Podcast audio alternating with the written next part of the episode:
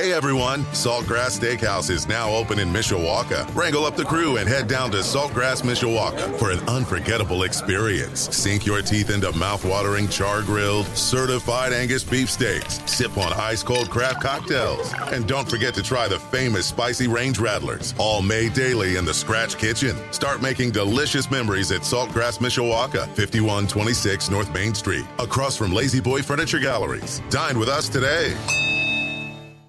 Live from our WSBT radio studios in downtown South Bend. Let's go! Come on! Ah! Welcome to Budweiser's weekday sports beat Wow, don't blink. A lot of major intestinal fortitude going on here. on your home for Notre Dame football. Knocked down by Wooden. The game is over. The Irish is upset Florida State. Notre Dame is number one.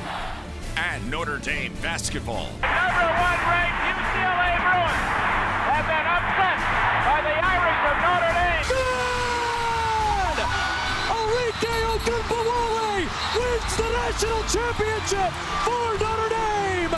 Plus fighting Irish hockey. They score! Jake Evans scores! Notre Dame 3.7 seconds away from a spot in the national championship game. the NFL, and Major League Baseball. Oh my gracious. How about that? Sports Radio 960 WSBT, WSBTradio.com, the free WSBT radio app. Big time onions! Now, here's your host, seven time Associated Press Broadcasting Award winner, Darren Pritchett.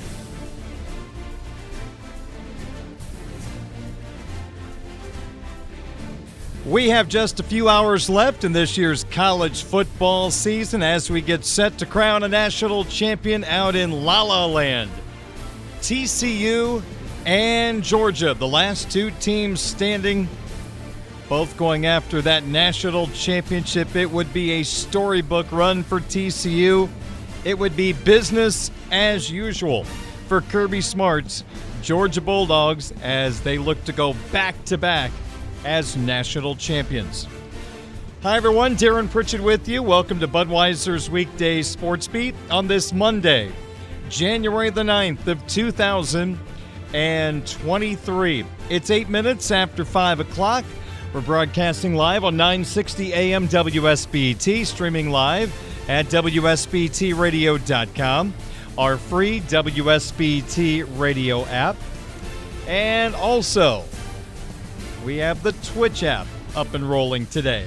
Hope you had a terrific weekend. Thanks for joining me on Budweiser's weekday sports beat. Wow, just about 10 years ago, I think yesterday, right at this moment, I was sitting down at the Miami Dolphins Stadium. The name has changed about 12 times since I was there, but was sitting next to my good friend, former Irish quarterback Evan Sharpley, getting set to watch Notre Dame and Alabama compete for a national championship. For Notre Dame, didn't go well that night. Two playoff appearances since, but still trying to get that first national championship since Lou Holtz and the Irish back in 1988. Tonight, Georgia can become the first team to win back to back titles in the playoff era and the first team to win back to back championships since Alabama in 2011 and, yes, 2012. Well, we are going to talk about the matchup coming up in our next segment. We will use our advantage game in tonight's national championship game, and I'll come up with a score prediction at the end of that segment. We've got our Twitter question of the day, which also will center around the national championship game. The draft order for the National Football League is set. The Chicago Bears are at one, the Indianapolis Colts at four, and the Detroit Lions at six and 18. So, our local football fan base will be looking at a lot of mock drafts over the next couple of months until we get to the end of April when the 2023 National Football League draft takes place. And of course, we'll try to figure out where Irish tight end Michael Mayer will land in round number one. Also, coming up on the program this evening, both Irish basketball teams lost to North Carolina. DJ Brown returning to the Fighting Irish football team. We have our Sizzler segment at the end of the second hour. Some sports wagering picks. We've got a couple of picks tonight on the national championship game, an NBA, and an NHL pick as well. The TCU bus is on its way to the stadium to get set for tonight's national championship game against the prohibitive favorite, the Georgia Bulldogs. All right, let's get to a couple of newsworthy topics to start the program. First off, Buffalo Bills safety Damar Hamlin. The horrific situation one week ago tonight on the field in Cincinnati continues to do so much better. Earlier today, upgraded from critical condition to fair to good condition, and that allowed him to be transferred back to Buffalo for continued care. And are you serious? What happened yesterday? The first play the Bills have been a part of since their teammate went down on the field in Cincinnati last Monday.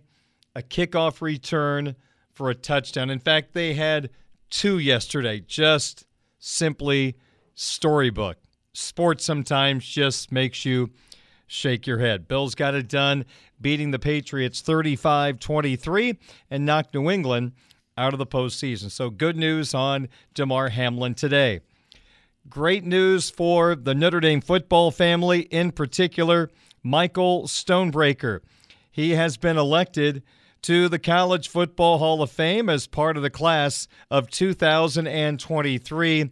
Stonebreaker, a two time All American for the Fighting Irish. Boy, he was one heck of a linebacker for Notre Dame in the late 1980s, a Louisiana native. He was a big time member of that 1988 national championship team.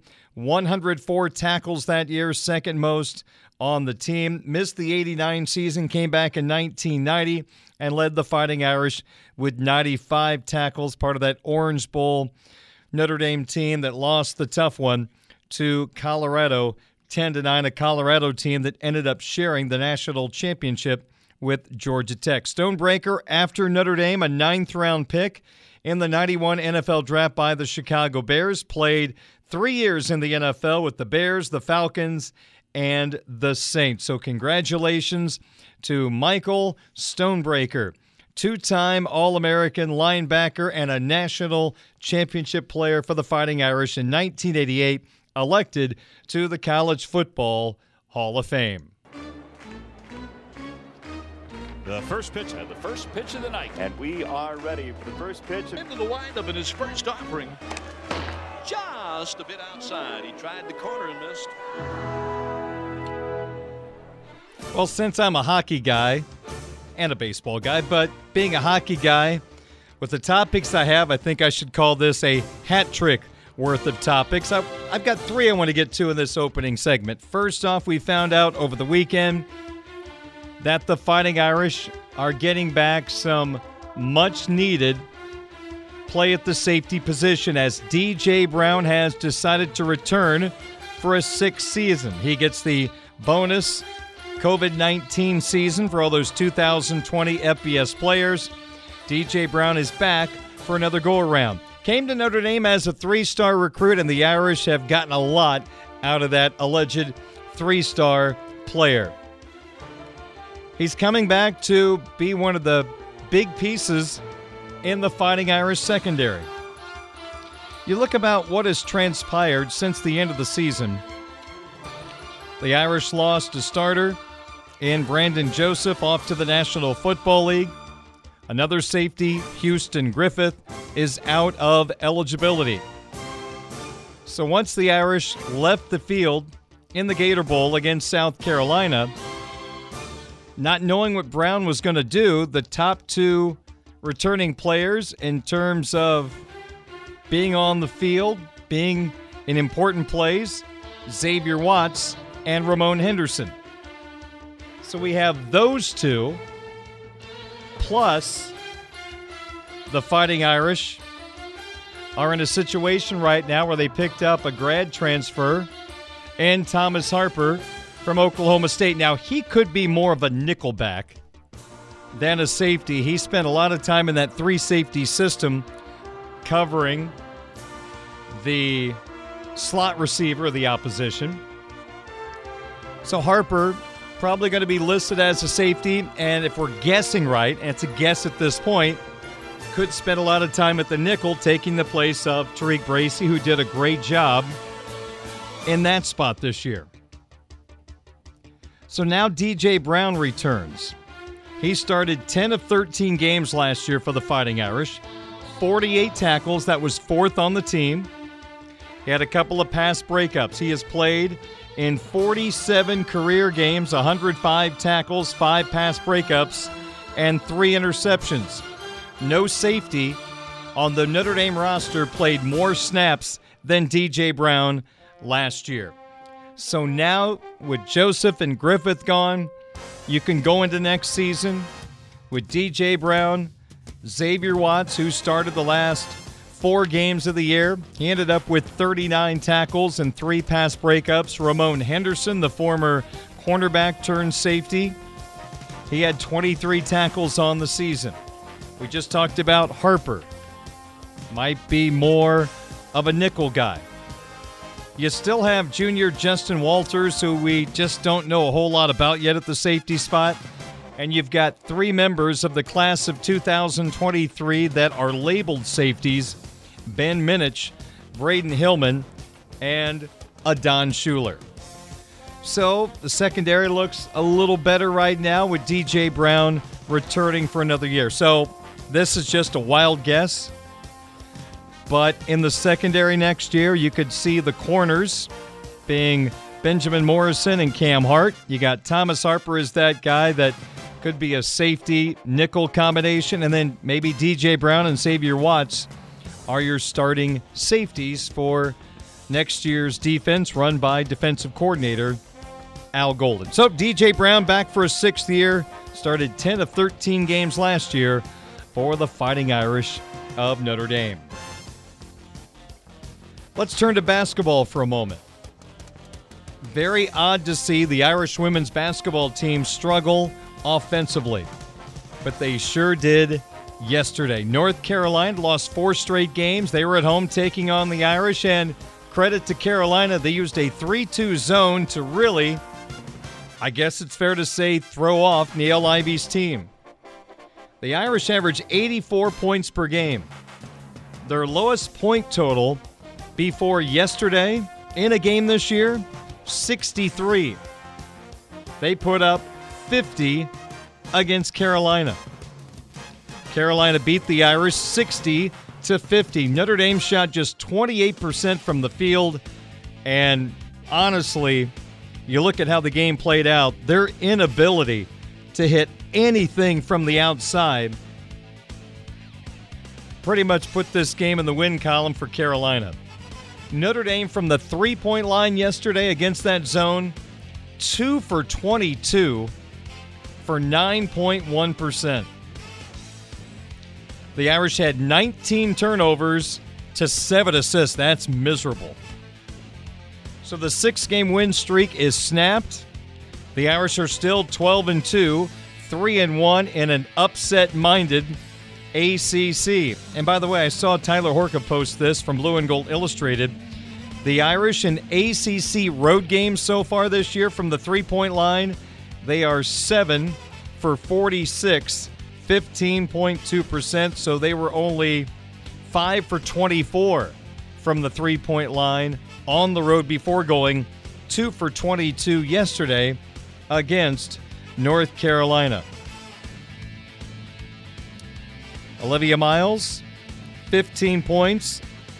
Sonia Citron had a little bit of an off day, 13 points. Lauren Ebo had a career high 19 rebounds, including seven offensive rebounds. So the Irish lose to Carolina 60 to 50, and because of that loss, Niele Ivey's team fell three spots in the AP poll today. They are now number seven in the country.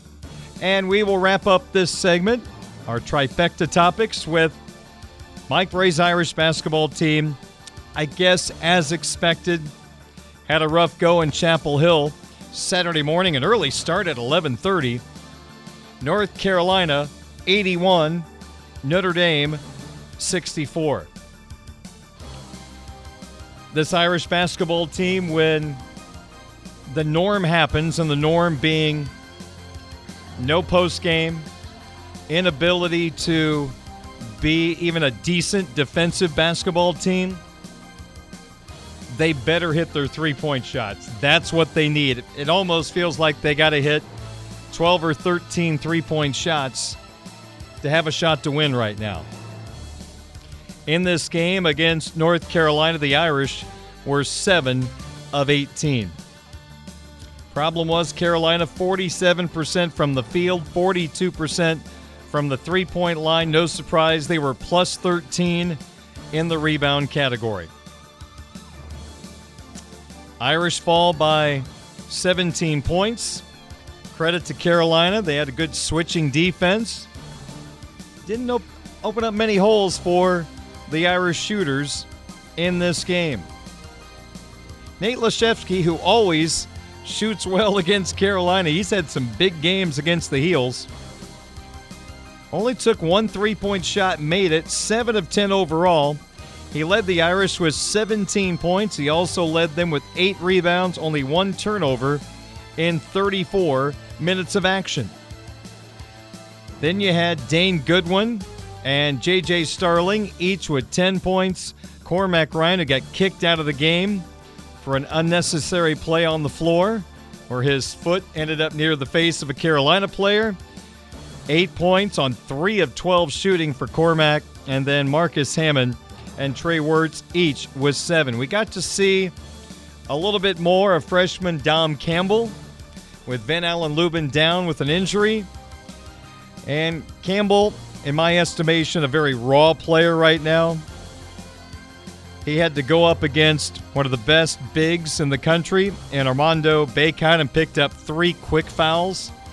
Campbell ended up fouling out in just seven minutes and 11 sec- seconds of action. Picked up his first collegiate field goal. He had three points and a couple of rebounds in the ball game. But there is work to be done with his game in order to make him a serious contributor. But at the same time, might as well use his fouls. He was physical. I like that. He was bodying Bacot, throwing his body around in the paint. Use his five fouls. I think at times it can't hurt. That's for sure. You don't have much of an offensive weapon in Campbell, but a big on the inside hopefully can slow down the opposition just a little bit. But for the Irish in this game, 41% from the field, 38% from three, and only 7 of 14 from the free throw line for 50%. One of the best free throw shooting teams in the country did not have their shooting eye at the Smith Center in Chapel Hill. So the Irish are 8 and 8 overall and now 0 and 5 in the ACC. Now, this game did not come down to the closing moments, but other games, BC, Florida State recently, Notre Dame, closing moments of the game, had a chance to win, didn't win. Just showing you how different things are from the start of the year to where we are now. I found these clips. First off, this is Fighting Irish head coach Mike Brey at the start of the season, talking about his old experienced team with six grad transfers. Kind of felt like been there, done that with this group. So here's what he had to say at the start of the season about his team.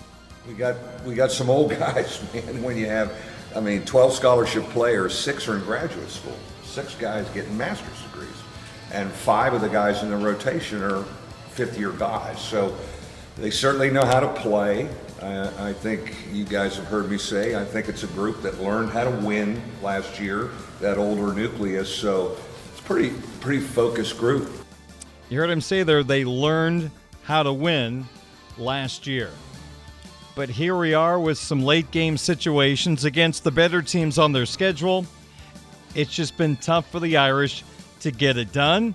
And against BC, against Florida State, here's Mike Brey about this same experienced team. Well, heartbreaking. I mean, because we had ourselves in position, thought we were a little better defensively in the second half and uh, you know we just we couldn't finish. But that's kind of us. We're not quite we're, we're a little fragile finishing, and uh, um, so um, you know we'll keep working with them and trying to get them confident. Yeah, um, I feel for us because we really gave ourselves a chance to win. Um, and the read, I thought Trey's read on the cut by Cormac there at the end was great. He just threw a little long, and I don't want him losing sleep on it, even though I'm sure he will. Um, but we we had a chance. We just uh, we couldn't finish it. I thought we were actually a little better than we were the two previous games. So maybe we got a little something to build on. Unable to finish is a surprising statement from Mike Brey, considering what this group accomplished last year. Big difference, no Blake Wesley. JJ Starling takes his spot in the starting lineup. But it's a team right now that just unfortunately feels broken. We're not overly competitive as the game went on against North Carolina.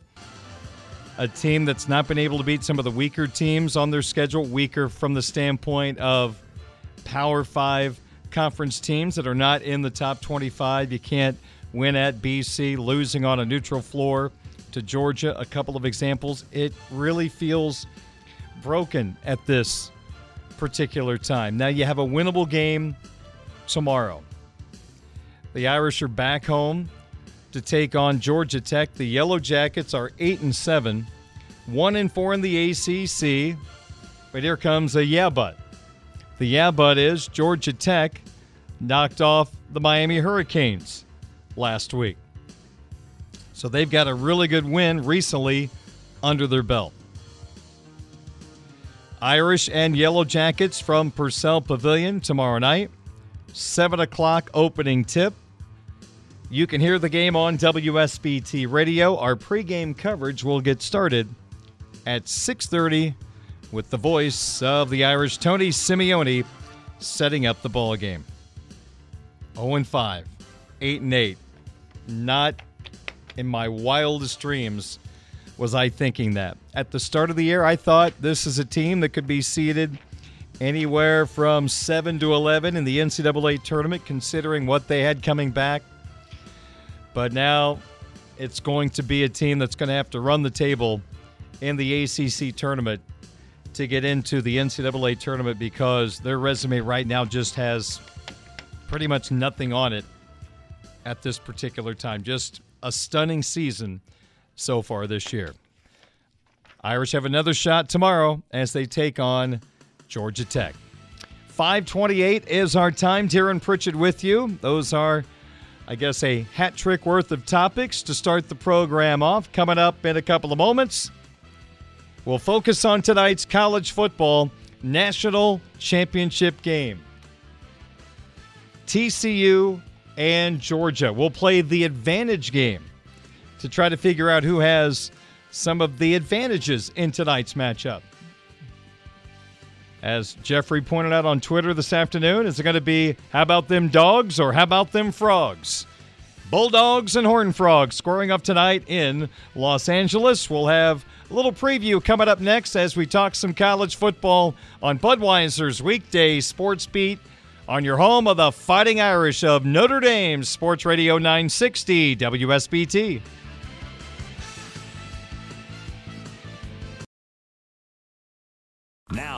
Latest forecast from the WSBT Weather Center.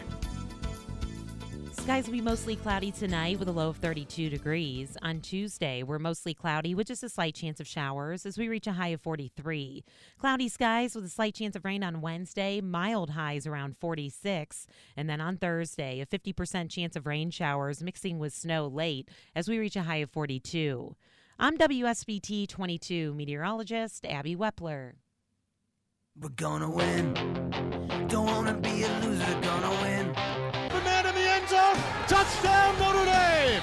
Lorenzo Styles on the post route, gives to Estime, leaps into the end zone, touchdown Notre Dame! Ball caught, touchdown!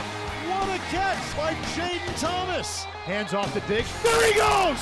20, 15, 10, touchdown Notre Dame! We're going all the way, Notre Dame football coverage continues now from Sports Radio 960 AM WSBT. Here come the Irish. Here's your host, Darren Pritchett.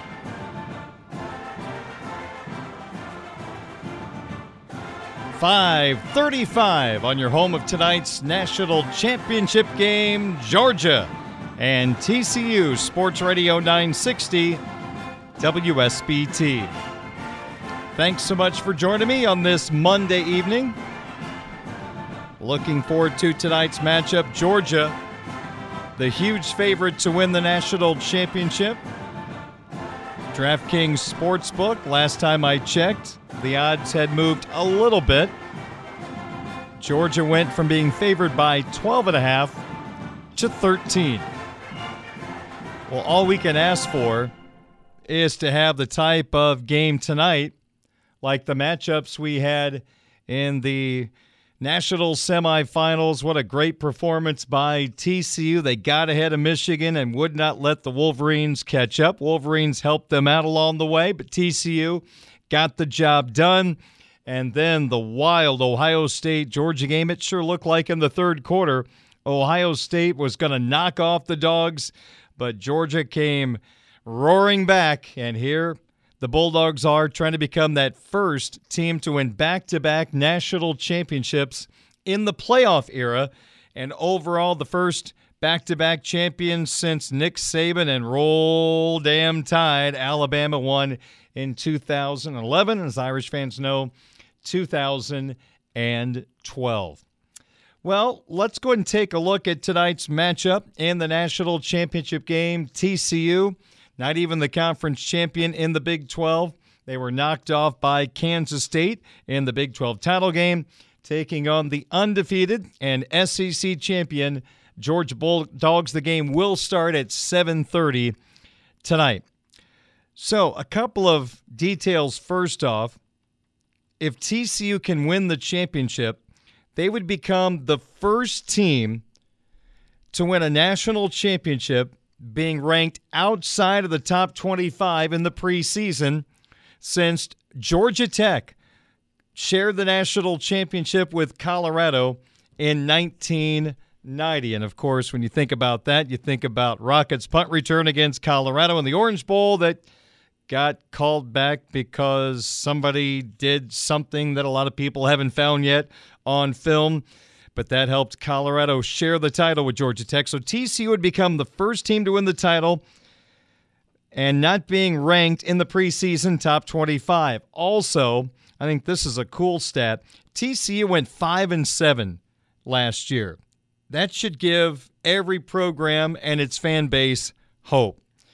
So after going 5 and 7 last year, if TCU wins the national championship tonight, they would become the first team to win the title coming off a losing season since 1965 when the Michigan State Spartans pulled that trick. In fact, if TCU wins, they would become just the fifth team to go from an under 500 record the year before to winning the national championship. So there's a couple of nuggets going into tonight's title game.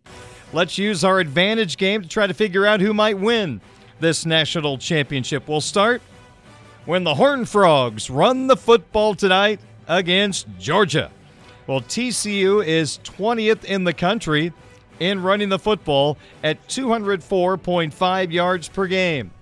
The old Georgia defense, despite losing all those players to the NFL, still elite. The Georgia run defense, number two in the country, giving up just 80 0.9 yards per game. I think the Georgia run defense is going to have the better of this matchup. I think TCU is going to make plays in the running game. I think they'll go over Georgia's run defense's normal average. So I think I think they're going to run the ball okay.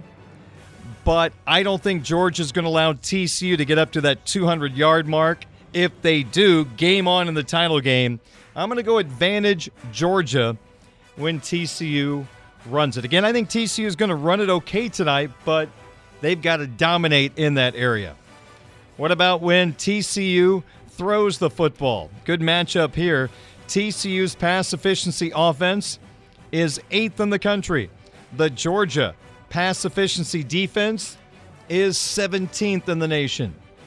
Georgia does not give up many big plays. I mentioned earlier, they gave up only six plays of over 50 yards this year. TCU, one of the best in that category. You look at Max Duggan, the TCU quarterback who was offered by Notre Dame. Duggan has 18 passing touchdowns this year of 20 or more yards. So a couple of strengths going toe to toe. I think TCU will make some plays in tonight's game. But again, I'm going to lean toward Georgia's defense having the advantage. And you'll see why I'm picking Georgia with the advantage in these two categories when I give my final score prediction and the number of points I think TCU will put up. All right, let's go now to the Georgia offense. When Georgia runs the football, they are 23rd in the country at 201.9 yards per contest.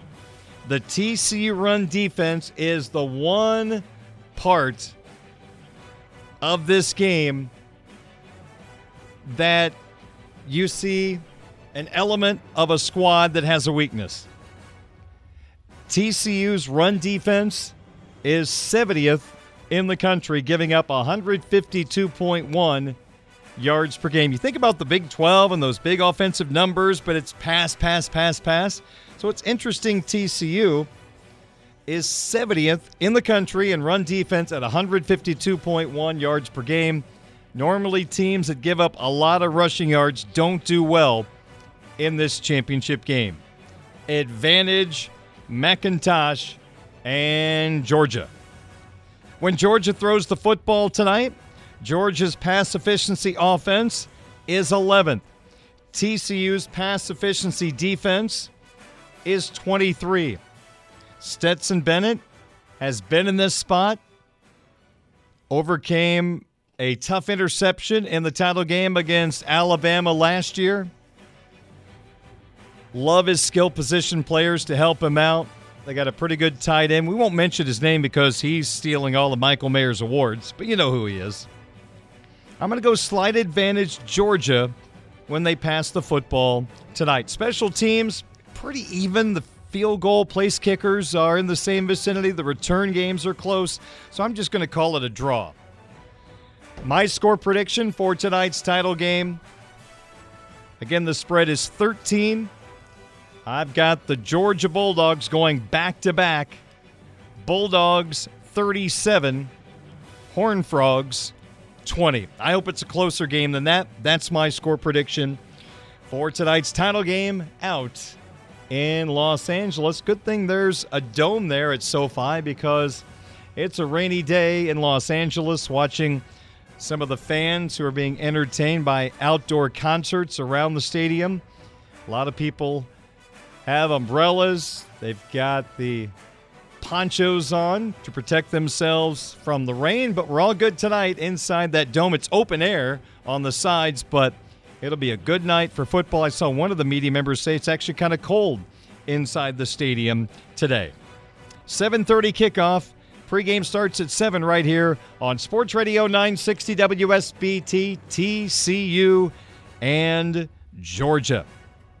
Coming up next, we will allow you to have your say about tonight's title game with our Twitter question of the day. It is 544. My name is Darren Pritchett, and this is Budweiser's Weekday Sports Beat on WSBT Radio, brought to you by Budweiser, by Barnaby's of Mishawaka and Granger, now with three locations to serve you. Their newest location on Lincoln Way in the Twin Branch area is now open for carryouts. Barnaby's, the family inn by the Food Bank of Northern Indiana, by Midland Engineering Company, beginning their second century of quality roofing experience, by the Mishawaka Education Foundation, granting a better future, by Pet Refuge, urging you to adopt, don't shop where new beginnings have happy endings, and by our sports update sponsor, Edward Jones, making sense of investing. Contact James Kittner in South Bend or Kimberly Thibodeau in South Bend.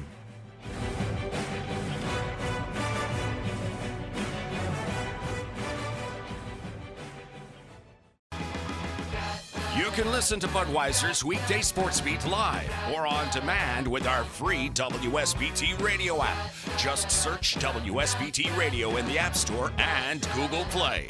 Now, back to local sports talk on Sports Beat with your host, Darren Pritchett.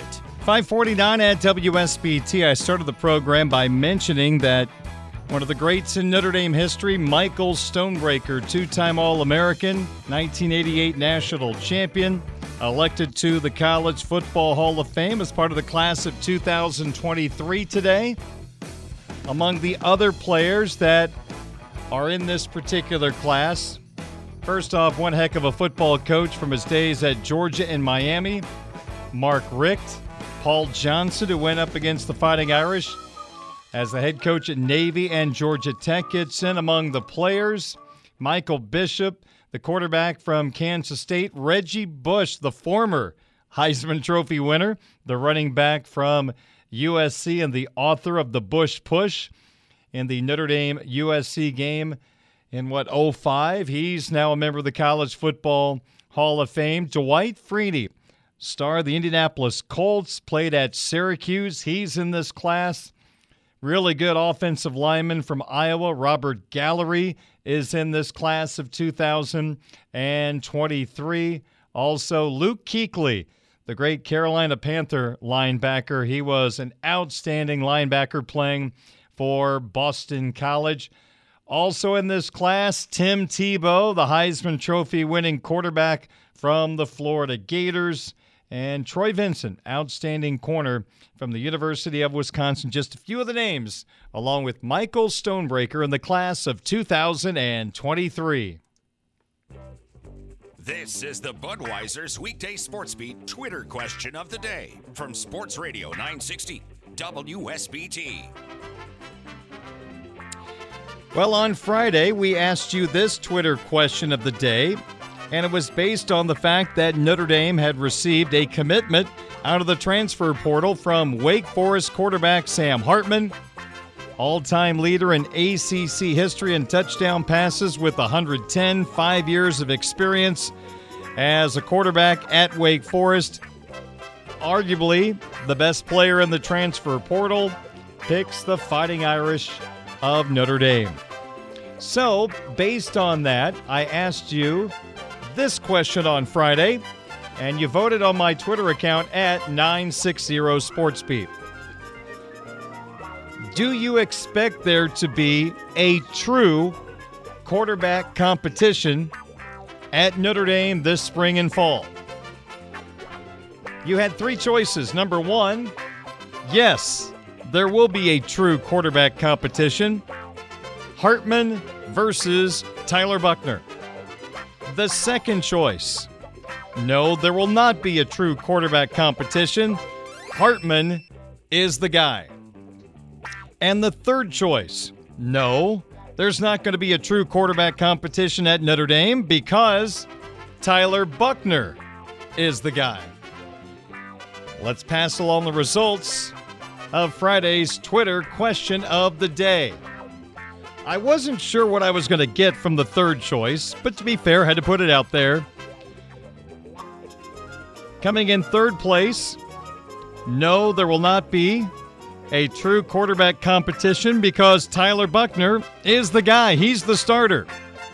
Not one vote for Tyler Buchner. Second place in the voting. Yes, there will be a true quarterback competition. Buchner versus Hartman. Now, I should have said this up front. In reviewing this question, true quarterback competition means away from the cameras, away from the microphones, there really is a quarterback competition because we're going to hear there's going to be a competition because that's what you need to say. You just don't hand a guy a job. But I'm looking for, away from all of us, is there going to be a true quarterback competition, not just word speak? So, second in the voting, yes, there will be Buchner versus Hartman. That got 30% of the vote. And the runaway winner, do you expect there to be a true quarterback competition at Notre Dame this spring and fall? The answer is no. Sam Hartman. He's coming to town. That's my guy. and he'll be Notre Dame's guy. That got 70% of the vote, an easy win for no true quarterback competition because Sam Hartman is here, threw a lot of touchdown passes, and win a lot of games for the Fighting Irish next year. Well, thank you so much for voting. Greatly appreciate it. Got a lot of people voting on that particular question. We'll see what we get from today's question that actually went up on Twitter yesterday. What is the most likely outcome of tonight's national championship game between the Georgia Bulldogs and the TCU Horned Frogs?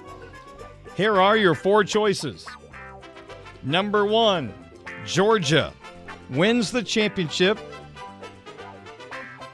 by a total of 1 to 13 points. The second choice Georgia wins the championship by 14 or more points. Your third choice on the most likely outcome of tonight's championship game TCU wins by 1 to 7 points. And finally, your fourth choice TCU, I think, in what we would all say is a surprise, they win the title and they beat Georgia by eight or more points. You can vote on today's Twitter question of the day on my Twitter account at 960 SportsBeat. What do you think? Title game, your prediction.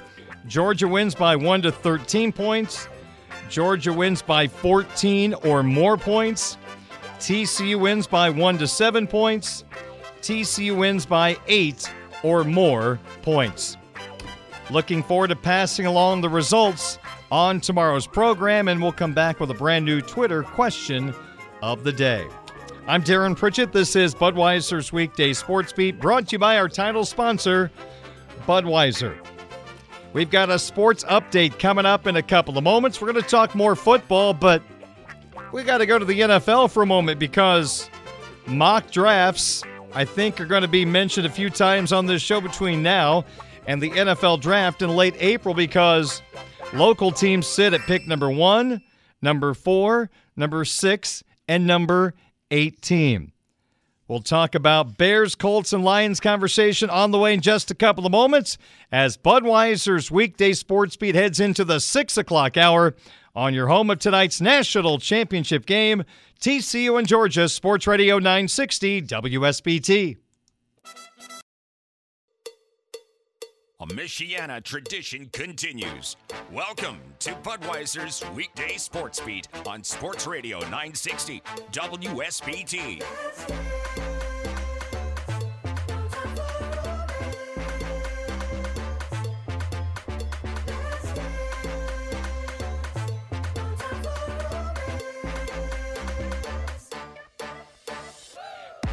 Welcome to the second hour of Budweiser's weekday sports beat on your home of the Fighting Irish and tonight's national championship game, Georgia and TCU Sports Radio 960 WSBT. Great to have you on board. Darren Pritchett with you and hope you had a terrific weekend. Thanks for starting a brand new sports week with me here on Sports Radio 960 WSBT. Recapping a few of our headlines today. Over the weekend, we found out that safety DJ Brown returning to the Fighting Irish football team for a six year. Nobody played more snaps at the safety position than DJ Brown in 2022. So DJ Brown, Xavier Watts, Ramon Henderson, the newcomer, Thomas Harper, who might be more of a nickel, some of the names to keep in mind at the back end of Al Golden's defense in 2023. Also, we found out today that Michael Stonebreaker is the latest Notre Dame football player to get elected to the College Football Hall of Fame. 1986 through 1990, two time All American linebacker, national champion in 1988. He becomes the 55th Notre Dame player to get elected to the College Football Hall of Fame. The last five to get in 2021 offensive tackle Aaron Taylor, 2019 Rocket Ismail, the wide receiver, 2017 linebacker Bob Crable, and you go back to 2015 wide receiver Tom Gatewood. Congratulations to Michael Stonebreaker, the 55th Notre Dame player to get elected to the College Football Hall of Fame. We are going to spend a little time right now talking about the National Football League because my, oh my, oh my.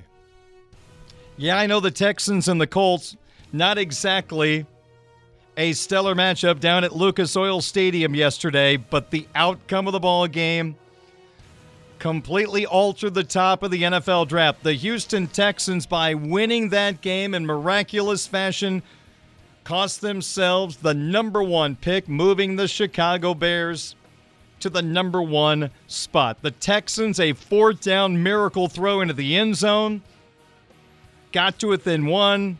Lovie Smith went for two, got it. And because of that, the Chicago Bears are number one in the draft order. The Houston Texans come in at number two. Then it's Arizona at three the Indianapolis Colts move up one spot when the Denver Broncos beat the LA Chargers out in Mile High yesterday afternoon. So the Colts should thank Russell Wilson for doing a little cooking finally this year. So the Colts are now number four. The Seahawks, who have the Broncos pick, sit at five. And the Detroit Lions, wow, what a win last night for Detroit, knocking the pack out of the postseason. Detroit will pick six and 18 in the first round. A team that looks like it is ready to blossom. They have two high picks to improve that roster significantly for 2023. So all of a sudden, the Chicago Bears sit in the driver's seat. They are in the pole position for the NFL draft. So, what does that mean? The obvious choice, since in most people's opinion, the Bears do not need a quarterback that they can draft. For example, Will Anderson, the edge rusher from Alabama, arguably the best player in college football. Or what I have to really feel like is the best choice. Granted, you got to get the right offer, but the opportunity to trade down and acquire more picks, including maybe a couple of more first round picks by just moving down in the first round, and you probably are still going to get one of the players high on your board. But let me go back to the initial statement because there are already two themes starting surrounding the Chicago Bears and the NFL draft. Number one, should the Chicago Bears give any thought of drafting one of the three top quarterbacks, and those top three quarterbacks, in no particular order, Bryce Young of Alabama, Ohio State, CJ Stroud, or Kentucky's Will Levis. And by drafting one of those three, you trade Justin Fields. So, theme number one should the Bears think about drafting a quarterback and trading Fields? Number two, are the individuals saying that the media is crazy for saying this and we are all just creating drama? I don't think it's drama. Ryan Poles is the general manager of the Chicago Bears. He will enter his second draft. He did not draft Justin Fields. That is a key point as we have this conversation. This front office did not draft Justin Fields. Ryan Poles has a philosophy that he wants throughout his football team. When it comes to quarterback, I'm not sure what's the blueprint. If Justin Fields is his guy, if he believes in Justin Fields, we know what he can do running the football. Almost broke the all time rushing record in a single season by a quarterback. Had he played Sunday, probably would have broken the record. But is he the type of guy that is going to continue to grow as a thrower of the football?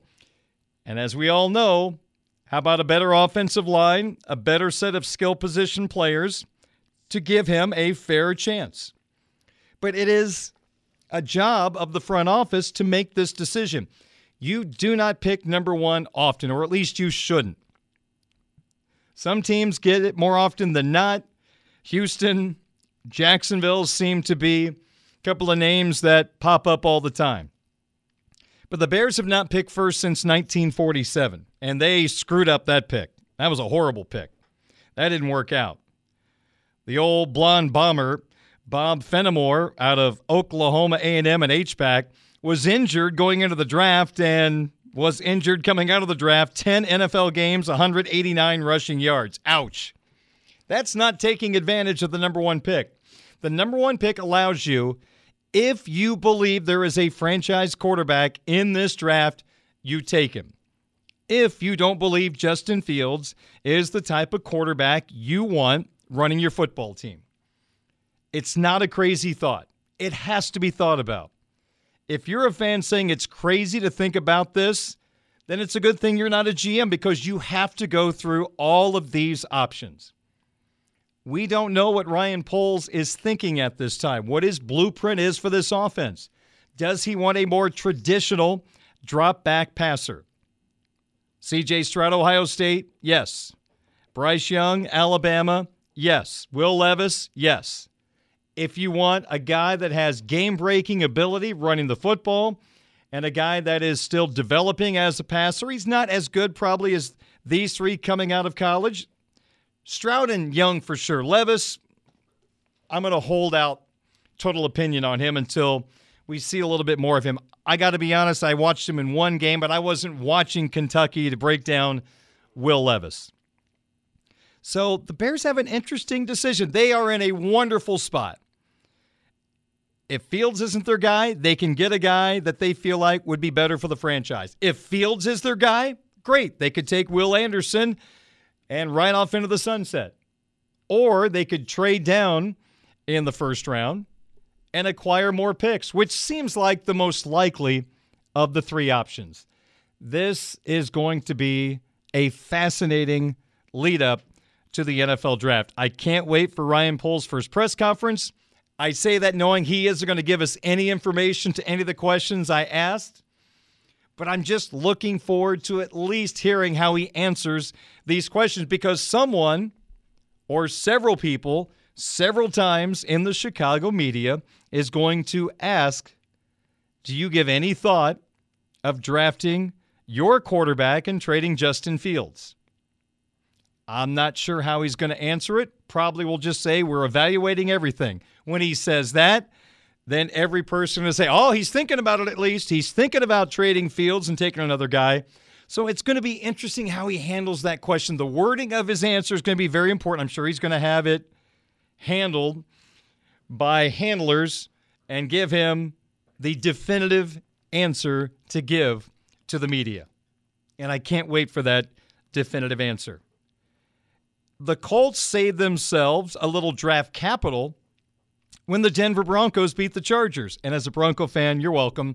You gave us John Elway for nothing. So this is the least we can do in return of the favor by beating the Chargers to allow the Colts to pick ahead of the Seahawks at number four. You're welcome, Mr. Irsay, because your dad gave us two Super Bowl rings, and we are forever grateful for your stubbornness.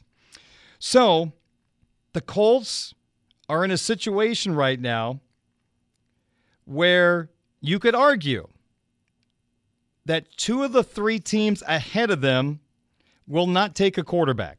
Now, we know that there are going to be teams that are going to want to get up into the top three to get one of those three quarterbacks. You have to imagine there's going to be at least one trade. It's either going to be the Bears at one or Arizona at three. Arizona has committed to Kyler Murray as their starting quarterback, torn ACL late in the year. He's mending. His quarterback, Cliff Kingsbury, was fired today.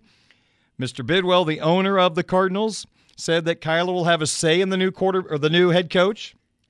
So Arizona is not taking a quarterback. They might trade down. The Bears might trade down. So the Colts, if there were no possibility of trading, they would get Levis, Stroud, Young, they would have their pick of two of the three because the Bears wouldn't take one, the Cardinals wouldn't take one, but that's not reality.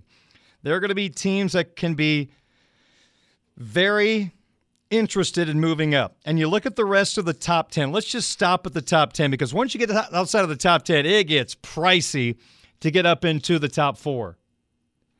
You look at five, Seattle, Geno Smith heck of a year, maybe a surprising year. Do they go get their franchise quarterback if they believe there is a franchise quarterback. Possible. Then Detroit. Jared Goff played pretty good this year. Does that change the Lions' thinking? They have two picks, 6 and 18. I would have to think Goff's their quarterback for the time being. Las Vegas at 7. Yeah, they're in play to move up. You know the Raiders will gamble if they feel necessary to move up into the top 4 to get one of those quarterbacks. They've given up on David Carr. They sent him home the last two games. Jarrett Stidham got the start.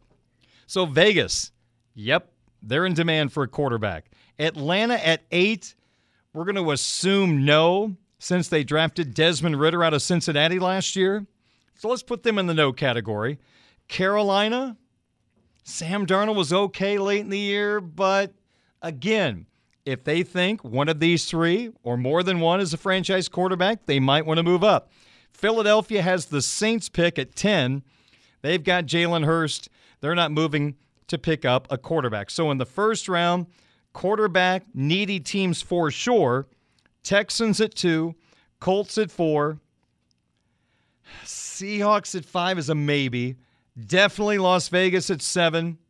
So there are some teams that would want to move up. So the Colts have to play that game. The Bears played that game with Mitchell Trubisky a couple of years ago, moved up one spot from three to two to make sure they got Trubisky. Gave up a lot of draft capital to do that. The Colts have went through so many quarterbacks, and there have been some failures along the way. Is this the moment where they say, we don't care about what it costs, the draft capital? We have to move up higher to make sure we get one of our guys. It would not surprise me if Levis, Stroud, and Young go one, two, three. That teams come up and take the Bears spot at one and the Cardinals spot at three. Wouldn't shock me in the least bit. And then the Colts are left without one of the big three.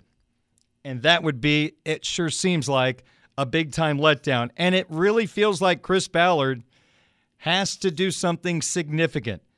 This snuck up on me. Colts fans, you probably are well aware of this as a fan of the team, but seeing this laid out, I was surprised. First off, the Colts haven't won a division title since 2014. Everybody else in the division has won the AFC South twice since the Colts won it last. Jaguars, Texans, Titans, that's unthinkable. And then Chris Ballard as the GM of the Colts, his record in charge of the personnel. 2017, 4 and 12. Got his hands on the roster, made some moves. 2018, 10 and 6. 2019, 7 and 9. 2020, 11 and 5. 2021, 9 and 8. 2022, 4 12 and 1. It's worth noting Ballard's record could be a whole lot different if Andrew Luck had not retired. That changed everything about this Colts franchise. And the Colts have been chasing their long term quarterback ever since. They sit at number four. It just feels like they can't not leave this first round without a quarterback. And if they leave without a quarterback, it sure seems like they don't feel like one of these three are a franchise quarterback. And we're assuming Ballard's coming back from some of the reports of the Colts media. They feel like Ballard will return despite the records of his team since 2017. Three times in six years under 500. And still has not won a division title as GM of the Colts. So, Bears, Colts, Lions fans, you've got a fun couple of months with mock drafts. Bears at one, Colts at four, Lions at six and 18. 624 is our time. We'll have the postseason right here on WSBT Radio. We will have both games on Saturday, the latter two games on Sunday, and the Monday nighter between the Cowboys and the Buccaneers. Your home for the NFL playoffs is Sports Radio 960 WSBT. Sports. You can listen to Budweiser's weekday sports beat live or on demand with our free WSBT radio app. Just search WSBT radio in the App Store and Google Play. Now, back to local sports talk on Sports Beat with your host, Darren Pritchett. Wisconsin has won two of their last three games, beating Lake Superior State and the Irish, and losing to Clarkson 3 1 in Milwaukee right after Christmas. Bavaro passes behind the net. Trevor Janicki brings it to the left corner. He's double teamed. And the puck is thrown away by Wisconsin. A quick shot from the left side. Save off the stick of Silianoff. Rebound left circle. Notre Dame scores. The Irish have scored to take a 2 0 lead. It's Trevor Janicki picking up that loose puck in the left circle, and he shoots it down low, and he beats Jared Moe and Notre Dame. How about this offensive display in the first period? They're up 2 0. Well, I had the call of Irish hockey this weekend as Notre Dame was at the Kohl Center in Madison, Wisconsin, taking on the Wisconsin Badgers. And Notre Dame was kind of Notre Dame. Lose the first game, win the second game. That has been the trend for way too long for Jeff Jackson's Fighting Irish. Welcome back to Budweiser's weekday sports beat, 631 at WSBT. Well, the Fighting Irish hockey team, right now they are 10, 10, and 2 overall. And this is a Fighting Irish hockey team that is alternated loss win for 12 consecutive games. The last time Notre Dame has won multiple games in a row, you have to go all the way back to mid October when the Irish swept a home series against Northern Michigan and then beat Western Michigan at the Compton Family Ice Arena. Since that three game winning streak, Notre Dame has not had a multiple game winning streak. They have been not playing their best hockey in the first game of series, but then come back and play really well and win the second game of the series. You take a look at two weekends ago, Notre Dame kicked off the second half by hosting the Nanooks of Alaska did not play a very good game in particular over the first two periods. In the first game of the series, lost 3 2 and then played pretty well the following game and won 2 0. Well, similar situation on Friday night at the Kohl Center. Notre Dame taking on a Wisconsin team that entered the series giving up 3.20 goals per game. That's in the bottom third in the country. That means that's not one of their strengths. They're not very good in keeping the puck out of their net. But on Friday night, Notre Dame took 27 shots and did not beat Wisconsin goaltender Jared Moe. The Badgers picked up the shutout. They scored two goals in the second period. A defenseman had a shot redirected in for the first goal of the game, and then it was a very soft goal given up by Irish goaltender Ryan Bischel on the second one as Corson Ceulemans would make it 2 0 Wisconsin, and that would be the final score on Friday. The Irish then on Saturday kind of put behind them their scoring woes. This is a team that entered Saturday's game only averaging 2.3 goals per game. I know talking to Coach Jackson for years, you want that number to be right around three goals per game. And his goal has always been to be plus one in the special teams categories. The problem is Notre Dame's power play and penalty kill are in the bottom 10 in the country in each category. So rarely has Notre Dame been plus in special teams. But a little different story, at least on Saturday, as the offense was tremendous. Forget about the team only averaging 2.3 goals per game. They put up four goals in the first period. Transfer defenseman Drew Bavaro scored twice in the first period, his third and fourth goals of the year. Trevor Janicki scored his fifth, and Jesse Lansdell, a power play goal, made it 4 0 in favor of the Irish. I think Notre Dame was something like four for their last 54 on the power play until Lansdell was able to score a goal for the Fighting Irish. So it was 4 0 Notre Dame. And as a broadcaster, not as a coach, calling the game where I have to watch the puck, so I miss a lot of things that happen outside of the puck. But I thought Notre Dame's forecheck was all over Wisconsin's defense in the first period. It forced them to dump the puck out of their zone rather than passing to center ice to a forward to start transition hockey. If you're just chipping it out to center because the defense is all over you, then you're more than likely not going to get a lot of momentum coming up the ice. You have to win a puck battle at center. But when you have a free pass to center, it's a whole lot easier to get into your offensive zone. And at times, you might be able to pick up an odd man rush. I thought Notre Dame's forwards put pressure on those Badger defensemen throughout the first period forced turnovers or forced dumpouts, and the Irish took advantage. It seemed like the game was over 4 0. In the second period, it was Jack Adams standing in front of the net. Jesse Lansdell took the shot. It hit Adams in the chest, went in the net. Will take it. It was 5 nothing Irish going to the third.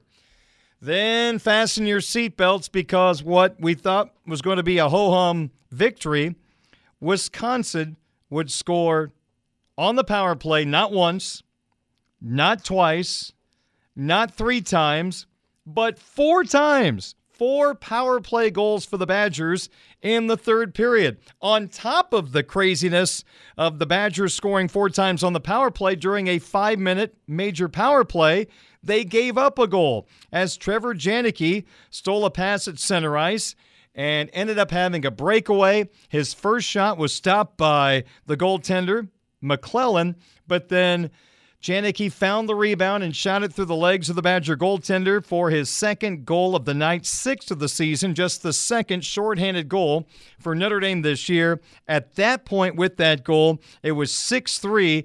It ended up being a 6 4 final score in favor of the Irish as they outshot the Badgers 38 25. But the power play of Wisconsin sure made things awfully interesting. They had two guys score two power play goals each in the third period. That rarely happens. Mathieu De St. Phalle and Carson Bantle doing the damage against the Notre Dame penalty kill. So Wisconsin was four for six on the power play, and Notre Dame was one of three. So the Irish won the game, but they were minus three in the special teams category. So this Notre Dame team at this point, they have unfortunately define themselves. It is a challenge at times to score, but they broke out Saturday, and they're in that win loss, win loss, win loss mode. 12 consecutive games. will have a chance to go back to back in the win column when they take the ice once again on Friday at the Compton Family Ice Arena. And to do so, they have to beat the number one team in the pairwise and the number three team in the USCHO.com poll, the Minnesota Golden Gophers. The Gophers have already beaten the Irish twice up in the Twin Cities, so now they will meet once again this weekend at the Compton Family Ice Arena. Can't wait to see. Always a great matchup when these two teams get together. So we've got Notre Dame and Minnesota. You can hear both games on our sister station, Quality Rock 94.3 FM. 7 o'clock face-off on Friday, 6.30 on Saturday. It is Notre Dame and Minnesota. And for this Fighting Irish hockey team, they're out of the Big Ten race as right now the Irish, through 12 conference games, they only have 15 points. That is good for fifth place in the seven team Big Ten. And Michigan is in sixth but they've only played 10 games and have 12 points, so they have a couple of games in hand on the Fighting Irish. So it is still possible for Notre Dame to creep up in the standings. You would like to finish at least in fourth place. Fourth place means you would host the best of three quarterfinal round Big Ten tournament series. And right now, Notre Dame is five points behind Michigan State, who is now scuffling. And the Irish have two games left against Michigan State. Both of those games in East Lansing. But Right now, Notre Dame's got to focus on taking care of their business. They will play each of the other six Big Ten teams to close out the regular season. They will have to go to Penn State, Michigan, and Michigan State. I'm doing this off the top of my head, as you can tell.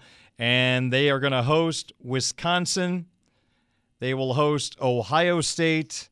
And they will host Minnesota, which is, of course, this weekend. I have a vote in the USCHO.com poll. The new poll is out. Notre Dame is not ranked this week.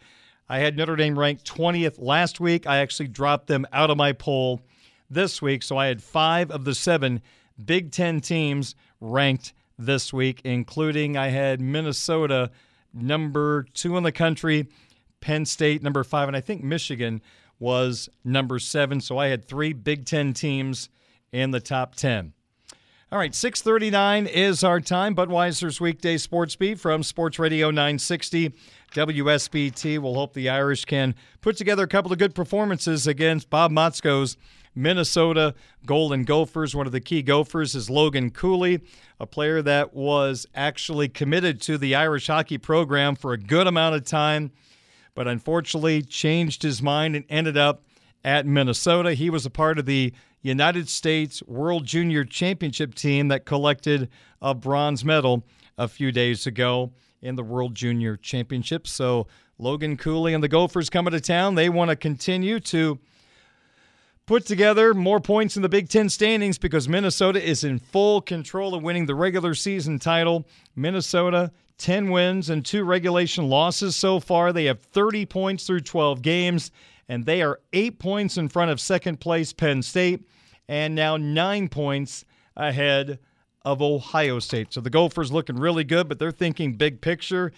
Big Ten regular season title, number one seed in the Big Ten tournament, and they would love to be once again a number one seed in the NCAA tournament. In the pairwise rankings, which is that formula that helps to decide the at large teams for the NCAA tournament, 16 teams make the tournament, including conference tournament champions who get the automatic berth. Minnesota is number one in the pairwise. Notre Dame entered last weekend 16th in the pairwise. And after a loss and a win at Wisconsin, the Fighting Irish dropped back one spot to number 17 in the pairwise. You want to be in the top 12 to make sure you're getting into the tournament because, as we know, conference tournaments lead to upsets and teams that would not get into the NCAA tournament get in because they win their conference championship and, and earn that automatic berth into the field of 16. So first things first, the Irish can't worry about worry about the postseason. They're trying to get better and better. And I will say this: the one thing about Coach Jackson hockey teams, he's in his 18th year in charge of the Fighting Irish, so this is a pretty good track record. This isn't a, a small sample size. You can ask any hockey analyst that covers college hockey. You always have to watch out for the Fighting Irish in the second half. It is a program where Coach Jackson continues to make the team better year in and year out. So you would have to imagine this Notre Dame hockey team that's 500 right now. They'll get better as the second half goes on. They'll end up over 500. And at the very least, they'll be sniffing around for a spot back into the NCAA tournament, but a long way to go. And first things first, helping your cause, that would be beating Minnesota twice, the number one team of the pairwise. You can hear both games on the Notre Dame Radio Network. Again, Friday at 7 o'clock, Saturday at 6.30. The pregame coverage starts 15 minutes before the opening faceoff, and I'll have the call from the Compton on the Notre Dame Radio Network, including right here in South Bend on Quality Rock 94.3 FM. So that is a little college hockey conversation as we get set for the Gophers and the Fighting Irish at the Compton Family Ice Arena. The teams are out on the field right now going through the warm ups in Los Angeles for tonight's national championship game. The Bulldogs in their very familiar red jerseys tonight, and the TCU Horn Frogs are in their white jerseys tonight for this national championship game. Georgia the number one seed in the college football playoff. TCU, number three. They're in the playoff after knocking off number two Michigan in that wild 51 to 45 game. Can the Horned Frogs get it done? Can they win the national championship and take down Georgia? We've got some sports wagering thoughts on that game coming up in just a couple of moments. It is 644. I'm Darren Pritchett, and this is Budweiser's Weekday Sports Beat on your home of the Fighting Irish, Sports Radio 960 WSBT. Hey, basketball fans. Hey everyone, Saltgrass Steakhouse is now open in Mishawaka. Wrangle up the crew and head down to Saltgrass Mishawaka for an unforgettable experience. Sink your teeth into mouth-watering char-grilled, certified Angus beef steaks. Sip on ice-cold craft cocktails. And don't forget to try the famous spicy range rattlers, all made daily in the Scratch Kitchen. Start making delicious memories at Saltgrass Mishawaka, 5126 North Main Street, across from La-Z-Boy Furniture Galleries. Dine with us today.